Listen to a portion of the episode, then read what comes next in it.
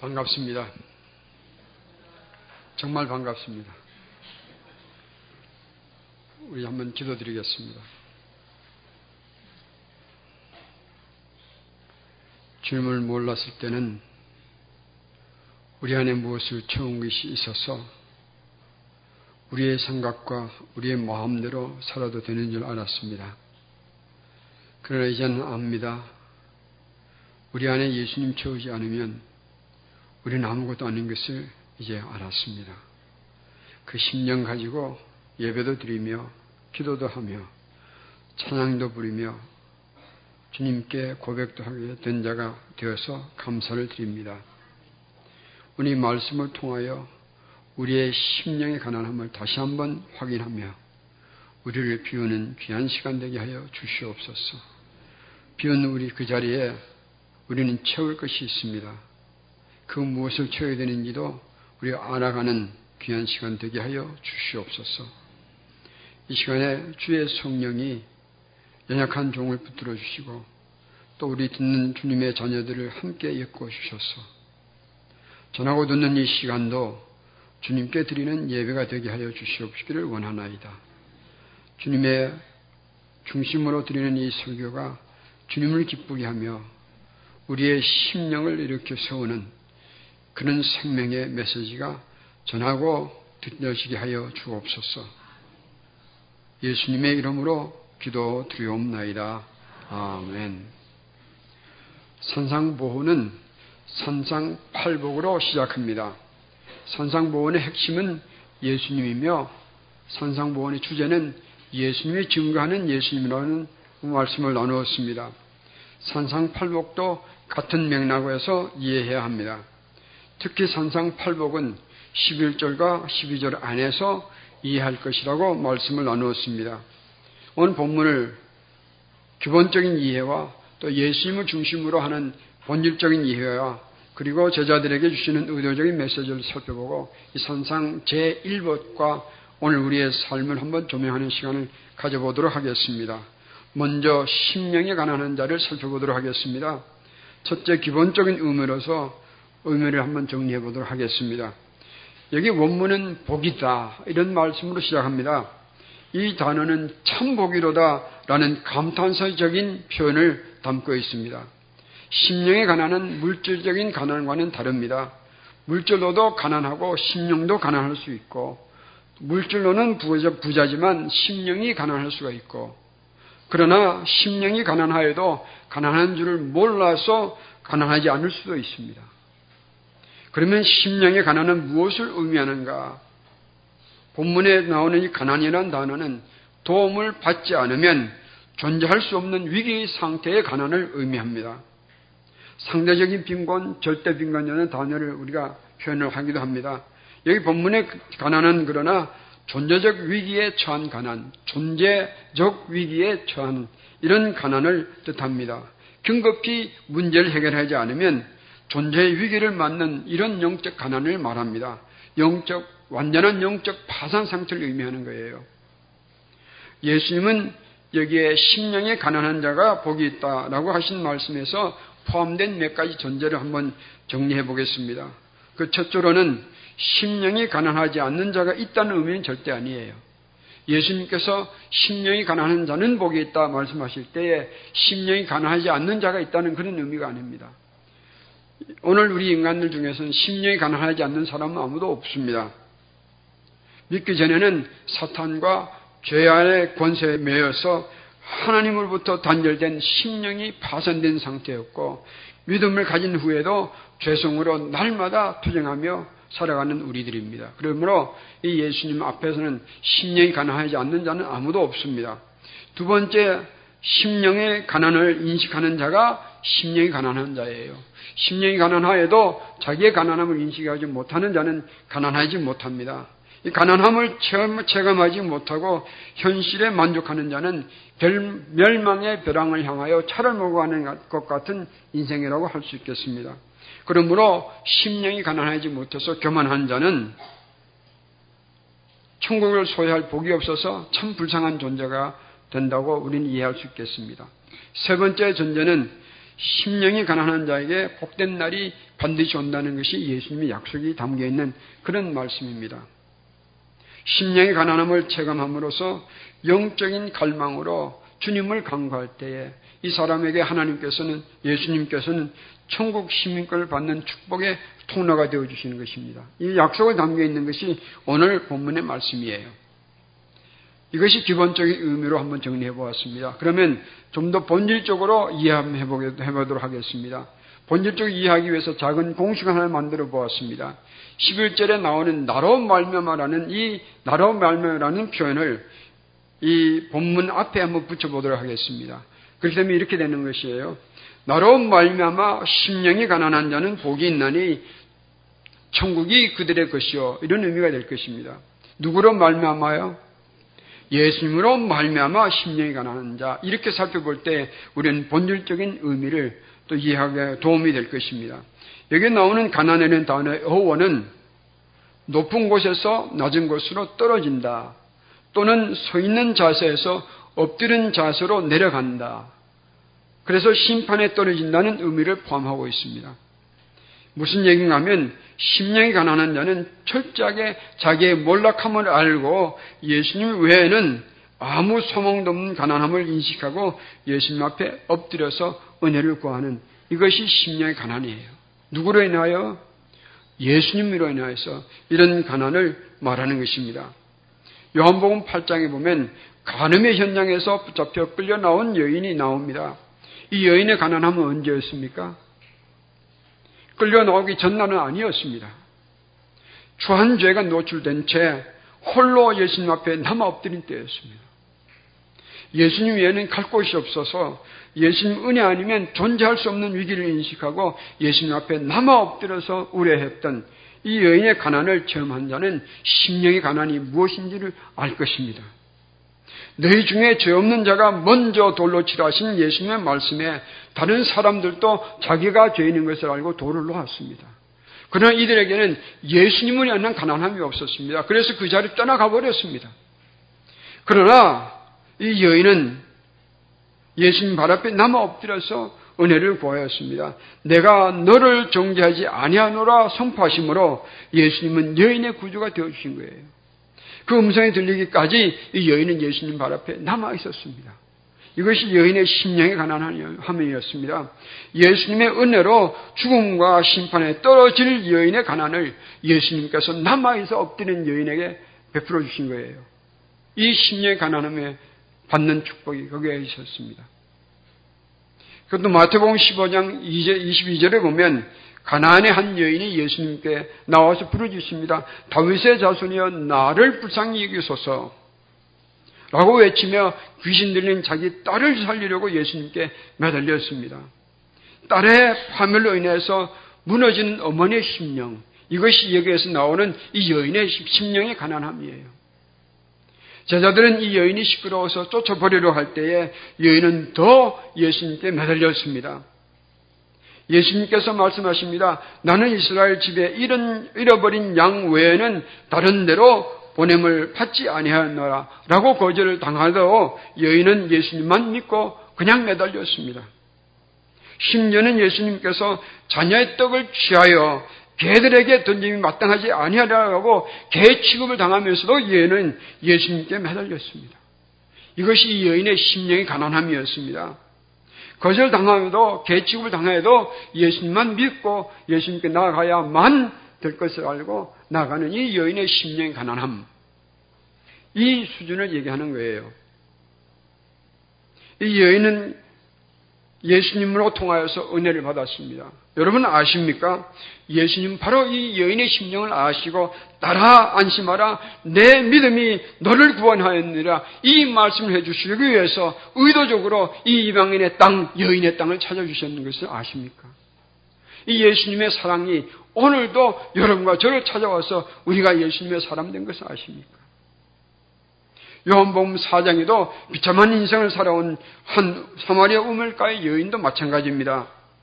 25절에 보면 메시아 곧 그리스도라 하는 이가 오실 줄을 내가 아노니 그가 오시면 모든 것을 우리에게 알려주시리라라고 고백한 이 여인은 예수 그리스도를 유일한 소망으로 삼고 그 소망을 가슴에 품고 메시아가 오시기를 기다렸습니다. 아십니까? 예수님은 이 여인의 가난한 심령을 알아보시고 사마리아 땅까지 찾아주셔서 이 여인에게 내가 내가 기다린 메시아가 바로 그나라고 이 말씀을 해주시기 위해서 여인의 메시아가 되어주시기 위해서 사마리아 땅을 찾으신 것은 아십니까? 그 주님의 사랑이 오늘 우리에게 임했기 때문에 오늘 우리도 가난한 심령이 되자고 말할 수 있는 거예요.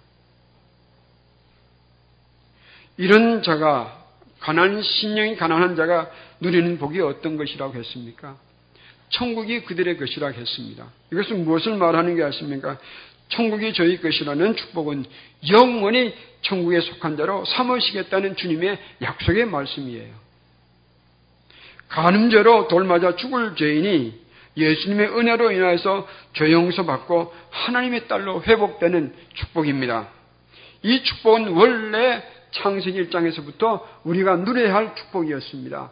그러나 거기서 하나님을 배반하고 사탄을 신뢰하는 영적 간음죄로 인해서 영이 죽어버렸습니다. 그리고 죄와 사탄의 권세에 매연으로 인해서 우리는 다 잃어버린 축복이었습니다. 그러나 오늘 누가 우리가 잃어버린 이 축복을 회복시켜 줄 수 있습니까? 예수님 외에는 누가 우리를 다시 하나님의 자녀로 회복시키고 잃어버린 천국 낙원을 우리에게 되돌려 줄 수가 있겠습니까? 예수님 외에는 없습니다. 그래서 나로 말미암아 심령이 가난한 전 복이 받을 것이니 이게 천국이 그들의 것입니다. 라는 의미가 통하는 거예요. 왜 그런가 하면 예수님만이 우리에게 참 하나님을 보여주시고 알게 해주셨고 예수님만이 우리에게 구원을 완성시켜 주시며 예수님만이 천국 약속을 이루어 주실 분이에요. 아멘.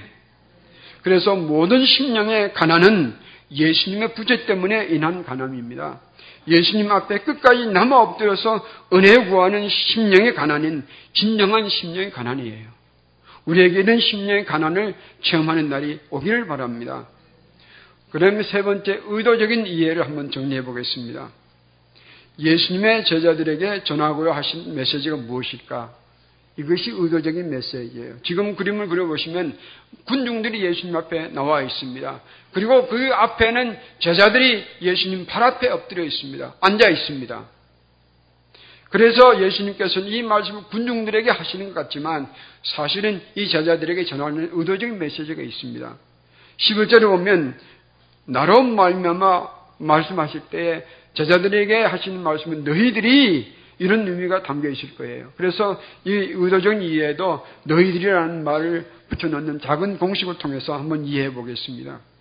너희들이 나로 말미암아 너희를 욕하고 박해하고 거짓으로 너희를 거슬려 모든 악한 말을 할 때에는 너희에게 복이 있나니 이 말씀으로 통해서 너희들이 나로 말미암아 심령이 가난하게 될 때에 너희는 복이 있나니 천국이 너희들의 것이다. 이렇게 의미를 정리해 볼 수 있겠습니다. 저자들에게 예수님이 이런 말씀을 하시는 것 같습니다. 너희들이 나를 따르기 때문에 고통과 고통과 핍박을 받는 날이 곧 올 것이다. 그럴지라도 심령이 가난한 자가 되어서 예수님만 갈망하고 예수님만 소망하며 예수님만 믿는 자들에게는 천국 자녀되는 축복이 반드시 임할 것이라는 격려와 위로와 약속이 포함된 말씀이에요. 나로 말미암아 너희들이 심령이 가난한 자가 되면 기억하라 너희들은 복 있는 자니 내가 너희들을 반드시 천국 자녀로 삼아 줄 것이니 힘을 내라 격려를 받으라 위로를 받으라 그런 말씀인 것 같습니다. 아멘. 그래서 그런 예언적인 선언을 제자들이 받은 것 같이 우리도 예수님을 따르는 길에 온갖 어려움과 유혹이 몰려올 것입니다. 그럼에도 불구하고 우리는 이 여인들과 같은 야성적인 믿음을 가지고 예수님만 따르는 심령의 가난으로 승리하기를 축원합니다. 그래서 진정한 심령의 가난은 예수님을 말미암아서 가난하게 되는 심령은 그런 곧 이런 영적 승리를 이루는 권능을 담는 그릇이라라고 표현하고 싶습니다. 진정으로 예수님 때문에 가난하신 자는 이것이 가난한 심령의 이 영적인 전쟁에서 승리하는 권능을 담는 그릇이 되는 거예요. 그래서 심령의 가난은 우리가 영적 승리를 이루는 권능의 그릇이다라고 표현하고 싶습니다. 이제 산상 산상 제1복과 우리의 삶을 한번 정리해 보도록 하겠습니다. 먼저 한번 정리, 질문할 것이 있습니다. 여러분 아십니까? 우리의 심령이 가난해지기 전에 예수님은 먼저 심령이 가난해지신 것을 아십니까? 이런 얘기입니다. 우리가 예수님을 채우지 못해서 가난하게 해지기 전에 예수님은 먼저 우리를 예수님의 심장에 채우지 못해서 가난해 하셨습니다. 그 가난함이 얼마나 기뻤는지 예수님은 성부의 품을 떠나서 인간이 되셔서 우리에게 찾아오시기까지 가난해 주셨습니다. 그 가난함이 얼마나 기뻤는지 우리를 위한 완전한 대성물이 되어 주시려고 십자가에 죽으시기까지 가난해 주셨습니다. 얼마나 주님께서 우리를 채우기 위해서 가난해 주셨는가? 우리의 영원한 목자 되어 주시려고 부활한 몸을 우리에게 보여주시기까지 가난해 주셨습니다. 예수님은 우리를 주님의 심장에 채우려고 얼마나 가난해주셨는지 우리의 영원한 왕이 되어 주시려고 다시 오신다 약속까지 해 주셨습니다. 아멘. 그 우리를 천국으로 데려가시기까지는 만족하지 못해서 오늘도 여러분과 저를 눈동자 같이 지켜주시는 그 사랑이 우리와 함께 따르는 거예요. 기억하십시다. 우리가 심령이 예수님을 위해서 가난해지기 전에 예수님은 우리 위해서 먼저 전 생명을 걸고 가난해 주셨습니다. 그래서 예수님께서 제 생명을 우리 위해서 털어버렸었어요. 그것이 성육신의 사랑이요, 십자가의 사랑이요, 부활의 사랑이었습니다.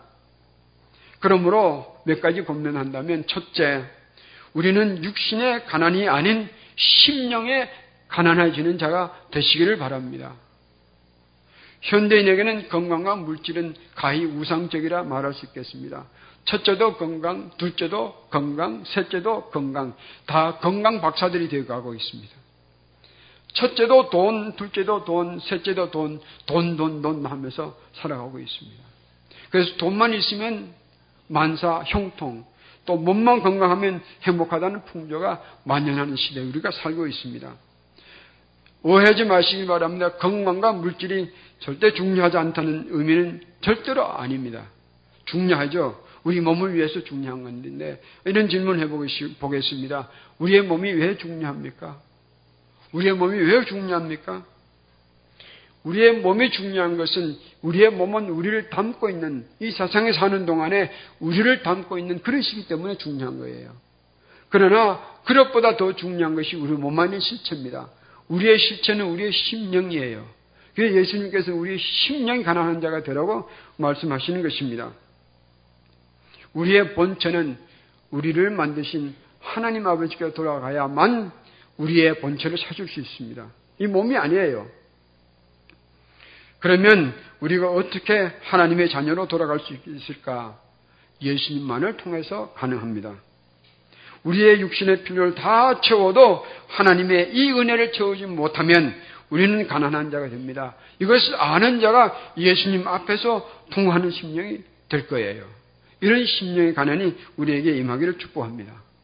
두 번째는 세상의 어떤 유혹과 도전에도 예수님만을 바라는 그까지 예수님만을 바라기까지 심령이 가난해져야 할 것입니다. 오늘 살다가 보면 온갖 도전이 많이 일어날 것입니다. 그런 도전과 유혹에도 우리가 버리지 아니하고 나는 예수님을 채우지 못하면 나는 망할 자입니다. 라는 가난을 가지고 우리가 살아갈 때에 주님께서 우리의 그 가난한 심령을 알아주세요. 그런 심령을 가진 자에게 성령님께서는 절대로 연만하신 법이 없습니다. 그리고 다가오셔서 우리의 안과 밖에서 역사하시면서 우리의 필요를 채워주시는 것이 우리의 성령님의 역사예요. 환경의 도전에 배툴 수 없어서 예수님을 부르며 엎드려 도움을 청하면 예수님께서는 성령님을 통하여 언제든지 우리에게 도움을 베푸시는 분이에요. 죄악의 자국에 견딜지 못해서 예수님 앞에 엎드려 예수님을 부르면 예수님은 성령님을 통하여 우리에게 용서의 확신을 심어주시는 분입니다. 육신의 고통을 견딜 수 없어서 예수님을 부르며 강구하면 우리에게 살 길을 반드시 열어주시는 것이 주님의 약속을 통해서 이루는 성령님의 역사인 것을 믿으시기 바랍니다. 그래서 우리는 모든 도전과 유혹 가운데도 예수님만 바르기까지 우리의 심령이 가난해져야 할 것입니다. 세 번째는 우리가 예수님 앞에서 서는 날까지 우리의 심령이 가난해지기를 바랍니다. 언제까지로 했습니까? 우리가 예수님 앞에 서는 날까지 재미있는 얘기 하나 들려드리겠습니다. 어느 거지 아이가 자기 동네에 길을 가다가 아버지 싸게 팝니다. 라는 광고 쪽지를 보았습니다. 그리고 대문을 두드렸습니다. 대문을 열고 그 집안에 한 소년이 나옵니다. 알고 보니까 아버지에게 꾸중을 들은 속상한 아이가 아버지 싸게 판다고 광고 쪽지를 붙여놓은 거예요. 그래서 이 거지 아이가 말합니다. 내가 가진 돈은 성냥밖에 없으니 성냥에 너 아버지 팔아 팔라고 그렇게 말합니다. 아이는 아니야 다성냥 내놓으라고 고집을 부립니다. 그래서 이 두 아이가 흥정을 하는데 아버지를 높여요. 그러다가 논쟁이 붙었습니다. 방 안에 있던 아버지가 아이들의 싸우는 소리를 듣고 나와서 보니까 그 모양이에요. 근데 이 아버지가 신기해서 이 거지 아이에게 물었습니다. 너는 왜 아버지 사려고 하냐? 아이가 대답합니다. 거지 아이가 대답합니다. 나는 내게 벌 주는 아버지를 있었으면 좋겠습니다. 그런데 내가 동양에서 모은 돈이 성냥, 성냥뿐인데 얘는 자꾸 다섯 냥, 다섯 냥이 내라 하니 내가 마음이 답답합니다. 그리고 아이가 훌쩍입니다. 이 아버지 가만히 들어보니까 아버지를 없어서 가난해하는 이 아이의 심령을 통해서 무엇이 깨달은 바가 있었습니다. 그래서 이 아버지는 이 아이를 입양합니다. 그래서 훌륭한 아들로 자라기까지 잘 길러 주었습니다. 이거 조선시대 때 있었던 이야기예요. 여러분 천부의 사랑을 갈망하는 이 갈망이 우리에게 있어서 우리가 심령이 가난해서 예수님의 이름을 부르며 통과할 때에 성령님은 우리를 천국 자녀로 인쳐주시는 역사를 반드시 베풀어 주는 것을 믿으시기 바랍니다. 그 은혜로 우리가 살고 있는 거예요. 예수님으로 인한 우리의 이런 가난함은 언제까지 해야 할까요? 우리가 우리의 삶을 마치고 예수님 앞에 서는 그날을 맞이하기까지 우리는 심령이 가난한 자가 되어 살아야 합니다. 이런 문에 의해서 이 예수님을 인하여 우리의 가난한 심령은 반드시 축복으로 채워준 날이 확인될 때까지 우리는 예수님으로 인해서 심령이 가난한 자가 되기를 축복합니다. 여러분 존재적인 위기, 내가 도움을 받지 않으면 내 존재와 위기를 당하는 심령의 가난을 체험해 보셨습니까? 돈이 있었어가 돈이 없었어가 아닙니다. 내가 필요한 옷이 없었어가 아니에요. 내가 지금 이 문제를 해결하지 않으면 내 심령이 죽을 지경이다. 이런 존재적인 심령의 가난을 제모하신 적이 있으십니까? 저는 지난 2년 전 뇌수술하기 전날 밤에 수술 후 정신없는 자가 될 것을 두려워해서 이런 기도를 드렸습니다. 수술 후 주님이여 무슨 일이 생겨도 좋습니다. 단, 다만 하나 내 주 예수님만은 기억하게 해 주십시오. 이런 기도를 드리고 수술에 들어갔습니다. 그리고 수술 후에 예수님을 기억하고 있는 것이 얼마나 좋았는지 그것이 지금도 감사합니다. 지금도 저는 이 수술 후가 나서 지금도 예수님을 설교하고 또 성경을 공부하면 지식적으로는 모르는 그런 감동을 주셔서 저는 무척 감사드립니다. 그리고 수술 후에도 병상에서 회복하는 고통스러운 순간에 고통가운 뒤척일 때 어느 날 새벽에 저는 저는 10개명 중에 10개명을 다 범한 죄인인 것을 깨달았습니다. 그래서 울며 예수님의 보혈원을 구하였습니다. 그날 새벽에 주님께서 다시 한번 이 부족한 종을 죄인을 용서해 주시는 은혜를 채우고 제 심령의 가난함을 다시 한번 확인한 그런 새벽이 있었습니다. 그날 이후로 저는 제 질병으로 인해서 깨달은 제 영적 심령 가난함을 체험한 것이 얼마나 감사하고 내 안에 계신 예수님 실체인 것을 체험한 것이 얼마나 감사했는지 한 번도 내 병에 대해서 원망한 적이 없습니다. 오히려 감사의 이유가 되었을 뿐입니다. 왜냐하면 저는 제 심령의 존재적 가난함을 체험한 순간이 그 질병을 통해서 제가 받았기 때문에 그렇습니다. 지금도 다시 한번 그 길을 가려면 가고 싶지는 않지만 정말 가고 싶지는 않은 과정이에요. 그래서 지금도 저는 제 질병을 인해서 감사를 드리고 있습니다. 그런 심령의 가난함을 저는 그런 과정을 통해서 체험했기 때문에 그렇습니다. 제 감사함이 느껴지는지 모르겠지만 저는 지금도 그 과정을 생각하면 너무너무 감사드려요. 여러분에게 제가 바라는 것은 다른 것에는 저보다 다 부자가, 부자가 되시길 바랍니다. 그러나 이 예수님의 은혜를 갈망하는 이 심령이 가난하면 저와 같기를 바랍니다. 아닙니다. 저보다 더 가난해지시는 은혜가 있기를 바랍니다. 그런 심령의 가난함을 제어하지 못하셨다면 이런 강구는 저도 해보시길 바랍니다. 내 심령이 예수님으로 인하여 철저하게 가난하게 하여 주시옵소서. 이런 강구는 한번 들어보시길 바랍니다. 이렇게 한번 적어보았습니다. 자기로 인해서 자기로 인하여 심령이 교만한 자는 불쌍하느니 천국의 자녀가 되지 못하며 예수님으로 인하여 심령이 가난한 자는 복이 있나니 반드시 천국의 자녀가 될 것입니다. 아멘. 기도하겠습니다. 우리에게 먼저 우리를 위해서 심령이 가난해지셔서 다가오신 예수님, 찾아주신 예수님, 죽어주신 예수님, 부활하여 주신 예수님, 우리는 찬양하며 경배합니다. 주님 앞에 서는 그날까지 우리의 심령이 이렇게 가난해지게 하여 주시옵소서. 그리함으로 우리의 심령에 주님께서 약속하기를 원하신 그 축복들을 채워가는 우리 새누리 가족들이 되게 하여 주시옵소서. 예수님의 귀하신 이름으로 기도드리옵나이다. 아멘.